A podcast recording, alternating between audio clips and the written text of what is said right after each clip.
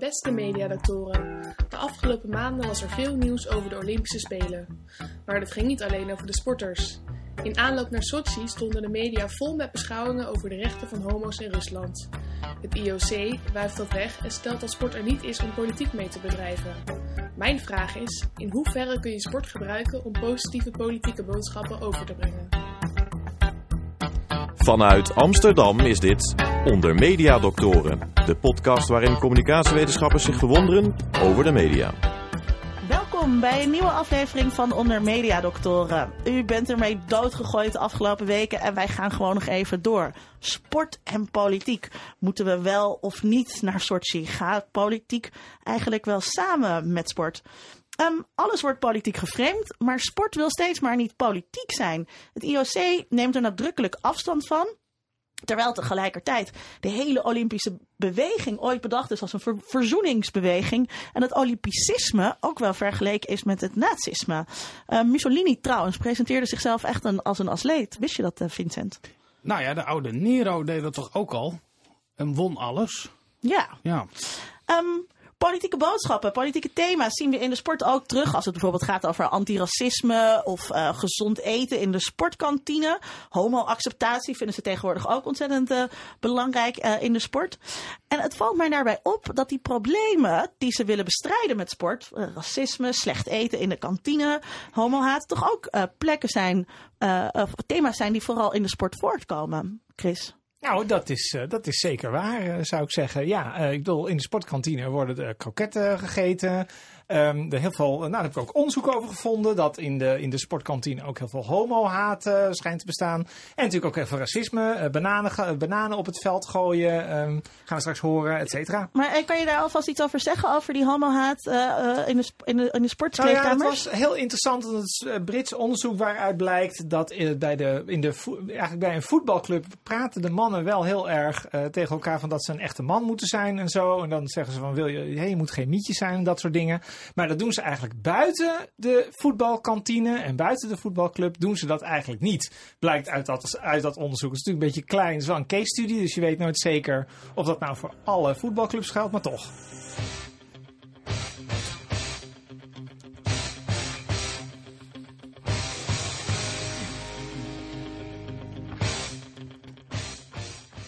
Nou, niks kondigt sport in een film aan. We gaan bewegen. Als je dit liedje hoort, dan weet je dat je, dat je de workout in moet.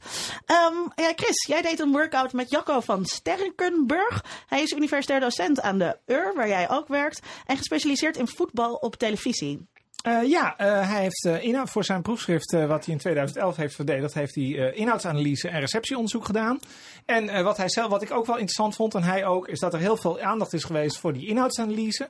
En eigenlijk heel weinig voor het receptieonderzoek. Dus voor, nou ja, wat, um, wat is nou eigenlijk het soort. is, is, heeft racisme of speelt dat een rol of vooroordelen? Speelt het een rol in hoe mensen naar sport kijken? En dat heb ik hem dus ook gevraagd, wat er uit dat onderzoek kwam. Er kwam uit dat het overgrote deel van de mensen die ik heb geïnterviewd, als het gaat over sport en etniciteit, stereotypen gebruiken. Dus waarbij met name zwarte sporters werden gekoppeld, geassocieerd met uh, natuurlijke sportieve vaardigheden om goed te sprinten. Het sprintgen, om maar wat te noemen. Hè. Mensen hebben genetische aanleg om goed te sprinten, zijn snel. Dat werd gekoppeld aan zwart.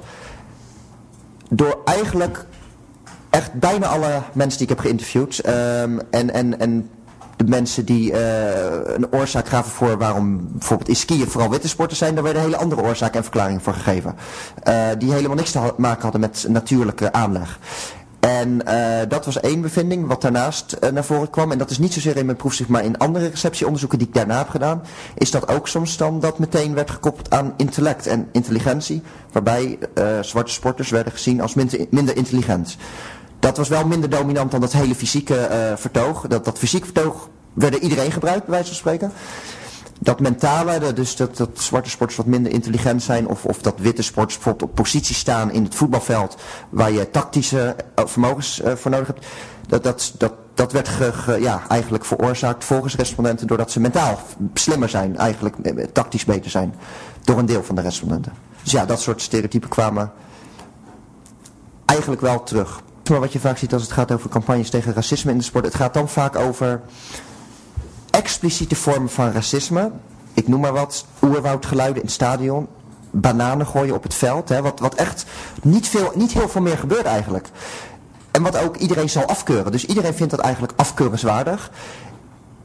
En op dat soort expliciete uitingen, daar zijn die campagnes vaak op gericht. Alleen het punt is, daar is iedereen het toch al wel over eens dat het niet kan. Waar ik mijn onderzoek veel meer op richt, is op meer die onbewuste stereotyperingen die een rol spelen bij heel veel mensen. Een soort common sense stereotypen die iedereen gebruikt ook. En die ja, eigenlijk een soort onbewust voortleven. En daar zijn de campagnes bijna nooit op gericht. Ehm, terwijl daar veel meer, denk ik, uh, zou moeten gebeuren. Want dat, het, ja, dat, dat we geen uh, ja, racisme mogen, uh, ja, racistische uitingen mogen doen in het stadion, dat, dat weten we inmiddels ook, ook wel weer. Maar daar blijven, de, daar blijven de campagnes wel op gericht. Het is ook belangrijk, maar is niet zo'n heel groot probleem volgens mij meer. Um, ja, sport is een soort makkelijke oplossing. Hè? Dus voor complexe problematiek Um, waarschijnlijk hoort daar een complexe oplossing bij, maar dat, dat, ja, sport wordt vaak nu gebruikt, steeds vaker. Van dat is dan de oplossing om het integratieprobleem aan te pakken, uh, om mensen samen te brengen, om uh, ja, nationale trots te bewerkstelligen, uh, om gezondheid te bevorderen. De sport wordt ingezet voor heel veel goede doelen. Nou ja, en dat, dat is te makkelijk. Maar dat, dat gebeurt wel. Het is een soort makkelijke, ook makkelijke oplossing. Iedereen heeft ook wel een positieve associatie hè, met sport. Sport doet niemand kwaad. Dus ja, ik bedoel, het is onschuldig in zekere zin, sport. Het, ja, als je gewoon kijkt, uh, de, de, de positieve waarde die wordt gehecht aan sport door, door bestuurders en door, door politici. Uh, ja, dat is wel te kort door de bocht. Dus onderzoek bevestigt niet dat sport goed is voor integratie per definitie of voor nationale trots per definitie. Heel tijdelijk misschien, een paar dagen als Nederland gouden medailles haalt, bij de winterspelen. Kan het de trots wel verhogen bij, bij, ja, bij de bevolking. Maar dat duurt kort en daarna ebt het weg. Tegelijkertijd is sport ook niet slecht. Ik bedoel, sport is ook wel degelijk goed voor als je regelmatig sport is, zal het ook echt wel goed zijn voor je gezondheid. Dat wel, maar voor al die meer complexe problemen, nee. Dat wordt niet door onderzoek bevestigd dat het daar goed voor is. Chris, jij hebt het interview gehouden uh, met Jacco. Hij vertelt interessante dingen. Hoorde jij iets nieuws? Nou ja, kijk, je hebt natuurlijk het verschil tussen bewust en onbewust en korte termijn en lange termijn. Um, en ja, ik bedoel, ja, wat er bijvoorbeeld uitkomt, dat we natuurlijk wel wisten, is dat het natuurlijk op korte termijn altijd wel, dat je dan wel effectjes kunt meten. En dat die effectjes ook heel klein zijn. En op lange termijn weet je eigenlijk helemaal niet um, of sport iets bijdraagt aan racisme of aan al dat soort, uh, al dat soort zaken. Ja, Vincent? Nou, daar vallen mij twee dingen op in het onderzoek van Jacco. En dat viel me al eerder op, want ik ken het onderzoek. Is dat op het moment dat je onderzoek wil gaan doen naar stereo onderbewuste stereotypering, dan zal je eigenlijk je eigen stereotyperingen die je hebt bewust moeten maken. Want je zal toch bepaalde categorieën moeten hebben waarin je het kruisje zet om te kunnen turven voor het inhoudsanalyse waar het over gaat. En niet alleen dat, je moet ook nog eens een keer die speler gaan herkennen. En dan moet je eigenlijk je eigen racistische blik daarop neerleggen of, of projecteren van... Is dit nou een zwarte speler of is dit een Zuid-Amerikaanse speler? En dan komen we in de problemen op het moment dat we een Zuid-Amerikaan zien... die eigenlijk zijn voorouders uit, uit Afrika kwamen en misschien nog wel een witte moeder heeft. En dat is precies het hele probleem van het racisme om daarover na te denken, om daar onderzoek naar te doen. Want als we vaststellen dat ras als biologisch concept eigenlijk niet bestaat, maar wel als cultureel construct, en we willen er onderzoek te doen, dan moeten we dat cultureel construct moeten we operationaliseren in ons onderzoek. En dan zijn we eigenlijk zelf aan het herbevestigen waar we in ons onderzoek kritiek op willen leveren. Ja, dat geeft uh, hele erg methodologische problemen, dat soort uh, inhoudsanalyses en conceptuele problemen. Uh, dat versterkt elkaar natuurlijk. Maar Chris, jij vertelde net dat vooral die inhoudsanalyse gretig aftrek heeft gevonden. Nou ja, dat vond in ieder geval in de PR van de Universiteit Utrecht staat eigenlijk alleen maar iets over die inhoudsanalyses. Als je het boek niet leest, dan denk dat Jacco alleen maar inhoudsanalyse heeft gedaan. Terwijl het grootste deel van het onderzoek juist over die receptie gaat. En uit die inhoudsanalyse komt ook weer precies hetzelfde. Namelijk dat als je bijvoorbeeld RTL Voetbal uh, heette dat destijds. Als je dat bekijkt, dat die commentatoren in hetzelfde soort stereotypen uh, praten als bijvoorbeeld het publiek uh, doet. En we hebben het nu een beetje gehad over onderzoek naar racisme. Wat zijn er andere aspecten van sport en politiek die onderzocht zijn? Nou ja, er is heel veel, er is heel veel onderzocht over uh, homo's en sport. Um, daar heb ik het een en ander over gevonden. Um, dat is ook wel grappig eigenlijk, want ik bedoel, er wordt bijvoorbeeld heel erg um, Dat is natuurlijk het idee van, ja, ik bedoel, misschien dat uh, homo's zich niet thuis voelen bij bepaalde sporten of zich niet geaccepteerd voelen. En het blijkt wel dat er stereotype sporten zijn voor homo's. Het is niet alleen ijsdansen en uh, gym, maar het zijn ook vooral niet-agressieve sporten. Dus dan moet je denken bijvoorbeeld aan zwemmen en aan uh, hardlopen. Dat zijn typische homosporten. Zo'n evenement wordt natuurlijk georganiseerd. daar zit ook een bepaald prestige achter, lijkt me, Vincent. Ja, zeker. Als je gaat kijken naar wat daarover is geschreven, ook in de wetenschap, is een heel beroemd boek uitgeschreven van Diane Katz. Dat heet dan Media Events. Waarin eigenlijk sportevenementen, maar ook kroningen of huwelijken van koninklijke uh, hoogheden en, en vooral competitie, zoals we dat kennen van verkiezingen. Hoe zij heel mooi laten zien hoe dat eigenlijk dezelfde patronen allemaal met elkaar hebben. En dat die eigenlijk wel uitwisselbaar uh, zijn. Waarin wij inderdaad patronen zoals wij uh, verkiezingsuitslagen avond, lijkt toch heel erg op de uitslagen die wij kijken als we naar 10 kilometer schaatsen kijken. Hè? Wie verslaat wie? Waar zit de competitie? Is die lijsttrekker, hè, is die een onmin met zijn tegenstanders? Dat is de manier hoe wij, dat is de televisielogica, hoe wij daarmee omgaan. In politieke zin zie je dus dat we dat helemaal accepteren als het gaat over partijpolitiek. Maar die, we brengen ook dat soort patronen in op het moment dat we naar sportwedstrijden kijken. Chris, eh, de zogeheten horse race verslaggeving eh, in de politiek komt van, eh, van paarden of van hondenrennen natuurlijk. zie jij die overeenkomst ook, dat, dat politiek steeds meer sport is? Uh, nou ja, ik bedoel, kijk, zo wordt het in ieder geval geframed. Ik bedoel, het idee is natuurlijk dat die verslaggeving dan helemaal niet meer gaat over inhoud. Of in ieder geval maar, alleen maar gaat over uh, lijstjes. En die zie je natuurlijk de hele tijd terugkomen. Die zie je in amusement terugkomen. Die zie je in politiek terugkomen die wekelijkse opiniepeilingen van Maries Dont. Waarvan iedereen weet dat het slechte peilingen zijn, maar goed. en het is, ja, in die zin heeft dat weer een wedstrijdelement. En we zien het ook andersom. Hè. Die politieke elementen zien we ook weer in die sportwedstrijden terugkomen. Of de suprematie, zoals we het in de jaren tachtig zagen eh, bij de DDR. Dat was natuurlijk de viering ook van het politieke systeem wat daarachter zat. Uh, het idee dat in Rusland nu die spelen zijn, is ook een manier om weer een hernieuwde trots ten opzichte van de Verenigde Staten dat speelt ook allemaal een rol in de manier hoe we kijken naar dat soort sportwedstrijden. Je had het er net over dat uh, zo'n media-event wordt, wordt opgezet, dat dat tot prestige leidt van degene die het organiseert. Dus in die zin zijn de Olympische Spelen media-event. Maar kan je iets meer vertellen over het belang dat de media daar nu precies bij hebben? Nou, de media die spelen daar uh, uh, verschillende rollen in. Eerst een heel simpel economisch uh, element. hoe werkt de televisie-economie? Je moet zorgen dat de mensen naar kijken. Dan kan je daar rondom reclame verkopen waar producenten weer hun producten aan willen koppelen. Dat, bij de Olympische Spelen is dat nog gecompenseerde, of complexer natuurlijk, dat er ook allemaal sponsoring is, wat we allemaal in de stadion zien en wat dan ook. Dat is eigenlijk het eerste banale idee daarvan. Als je kijkt naar de Verenigde Staten, is het kopen van de rechten van de Olympische Spelen is ontzettend duur. Daar verdienen ze eigenlijk het niet eens op terug. Maar je wordt wel, zeg maar, weer een zender die mensen weer op moeten zoeken. Van dit is de belangrijke zender voor de belangrijke gebeurtenissen. In Nederland hebben we dat min of meer opgelost door dat gewoon in de wet op te nemen. Door te zeggen dat is de taak van de NOS om dat soort dingen uit te zenden. Um, en, maar daarin zie je dus dat de NOS als organisatie zonder leden ook weer een eigen belang aantonen door daar die vele uren aan te besteden dat we kunnen gaan kijken naar bijvoorbeeld schaatsen. Chris, ik weet dat jij onze vorige aflevering over eten zei. Ja, er is zoveel eten in de media, omdat media ook gewoon gevuld moeten worden. In hoeverre denk je dat er zoveel gesproken wordt in de media op dit moment over sport en politiek? Uh, en of dat wel samengaat? Of dat dat ook een vorm van vulling is?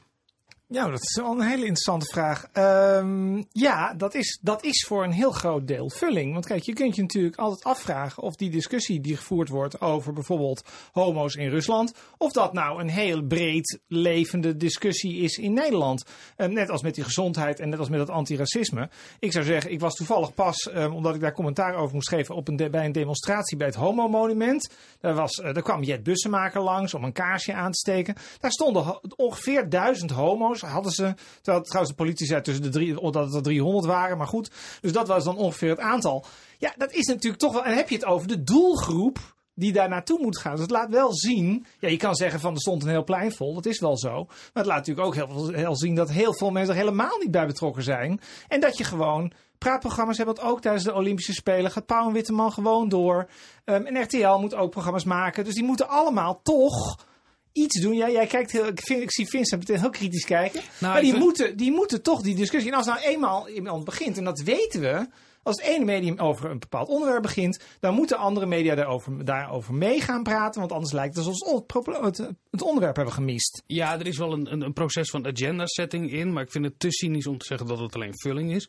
Wat we volgens mij zien is op het moment dat er een, een, een standpunt wordt ingenomen. Als er een, een, een machtsuiting is vanuit zo'n organisatie. Is dat natuurlijk ook bij uitstek de gelegenheid om voor andere organisaties daarop in te grijpen. Hè, er gebeurt iets dus, die homorechtenbeweging in Rusland en ook de sympathisanten daarvan in Nederland. Dit is het momentum waarin eigenlijk die tegenstelling uitgevochten moet worden. In China was dat ook al het geval met de Olympische Spelen. Ja, ze krijgen dus eigenlijk uh, een kapstok dankzij zo'n groot uh, sportevenement. Ik heb daarover gesproken met Johan Wakkie. Hij is directeur van de Nederlandse Hockeybond. En hij heeft een, een project opgezet samen met het ministerie voor gezonde sportkantines. Laten we gaan luisteren. Ik zit hier in Mediacafé Delphine met Johan Wakkie, directeur van de Nederlandse Hockeybond. En we gaan praten over sport en politiek.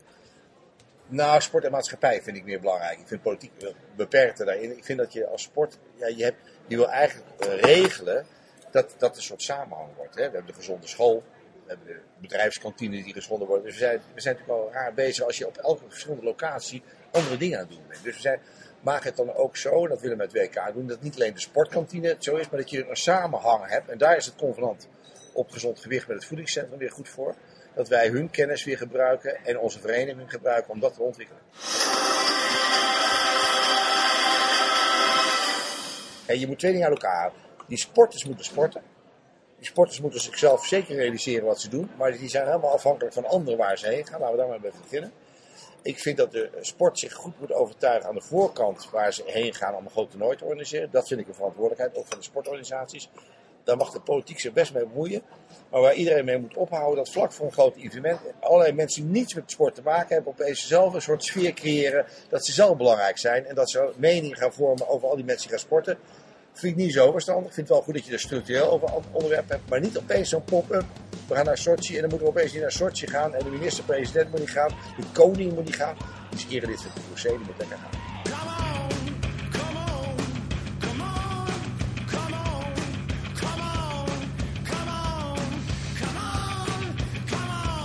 Vroeger was sport en sportvereniging een afgesloten geld. Je was katholiek, ging naar een katholieke vereniging. Of je ging naar een gereformeerde vereniging. Die bestaan trouwens nog steeds.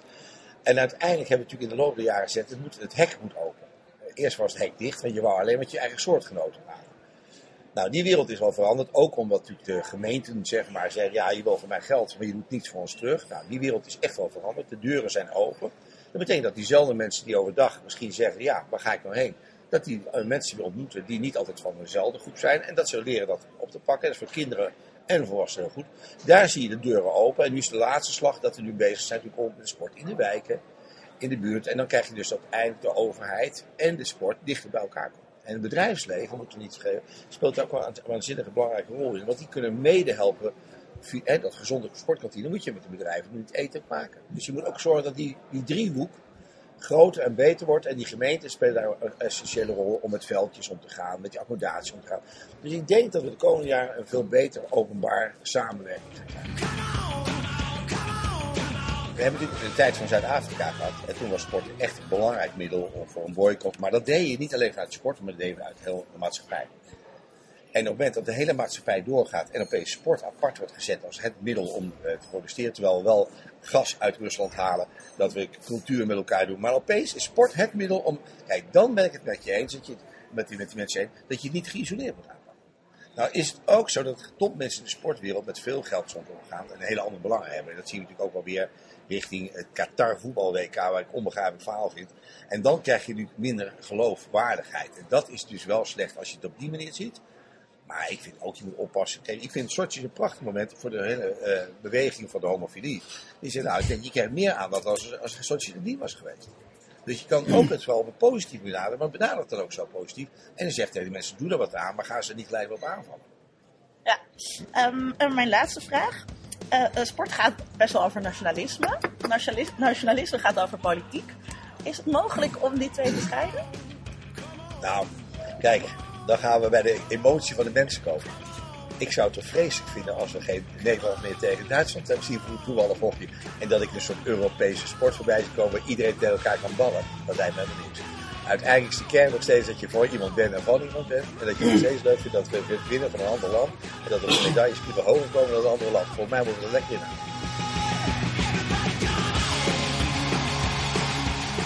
Dat was Johan Wakkie. Uh, Vincent, reactie. Nou, wat ik wat een beetje wrang vind in het verhaal is dat hij zegt: ja, dan hebben we allemaal sporters. En dan zijn er op het moment dat er evenementen zijn, allemaal mensen die er niks mee te maken hebben. Die hebben dan opeens allemaal een mening. En iets later zegt hij: ja, we hebben allemaal commerciële partijen waar we goed mee samenwerken. Ik vraag me af of een yoghurtfabrikant nou echt heel veel te maken heeft met sport. En is het dan zo, omdat er een commercieel belang is bij een of andere yoghurtfabrikant, dat hij dan wel mag meedoen? Op voorwaarden en in de thema's die dan van belang zijn. En andere organisaties die een betrokkenheid hebben, bijvoorbeeld uh, uh, tegen homohaat, zich dan daar niet mee mogen bemoeien en dan niet mag zeggen van goh, je moet niet met zo'n delegatie naar Sochi gaan. We komen aan het einde van deze aflevering en wij zitten met een lastige vraag, denk ik. Onze vraag was: in hoeverre kun je sport gebruiken om positieve politieke boodschappen over te brengen? Chris. De praktijk laat zien dat het antwoord is ja, maar er is geen enkel, uh, er is geen reden om te denken dat dat ook beklijft. Als je een boodschap wil overbrengen, moet in ieder geval naar je gekeken worden. Sport is een heel goed middel waardoor er naar je gekeken wordt. Dus worden in ieder geval de minimale voorwaarden gedaan om een boodschap over te brengen. Wat we zien is dat op politiek niveau, dus echt op ideologisch niveau zou ik willen zeggen, als je daar echt een campagne op gaat voeren, dat het dan eigenlijk ook met alle sponsorverhoudingen uh, je nooit een standpunt kan innemen wat uh, in een samenleving nog niet zodanig breed gedragen wordt dat je daar ook iets echt mee kan veranderen. Wij komen tot de conclusie dat politiek en sport prima samengaat. Zolang je politiek maar volledig uitrolt, zodat het helemaal niets meer betekent en er niemand mee oneens kan zijn. Dit was Onder Media Doctoren. Ik dank Volkert Koehoorn en Daan Jonge, onze mediastudenten. En natuurlijk Dr. Chris Alberts en Dr. Vincent Kronen. Mijn naam was Linda Duits. Tot de volgende keer. Onder Mediadoktoren is een podcast van Chris Alberts, Vincent Kronen en Linda Duits. Meer informatie vindt u op ondermediadoktoren.nl.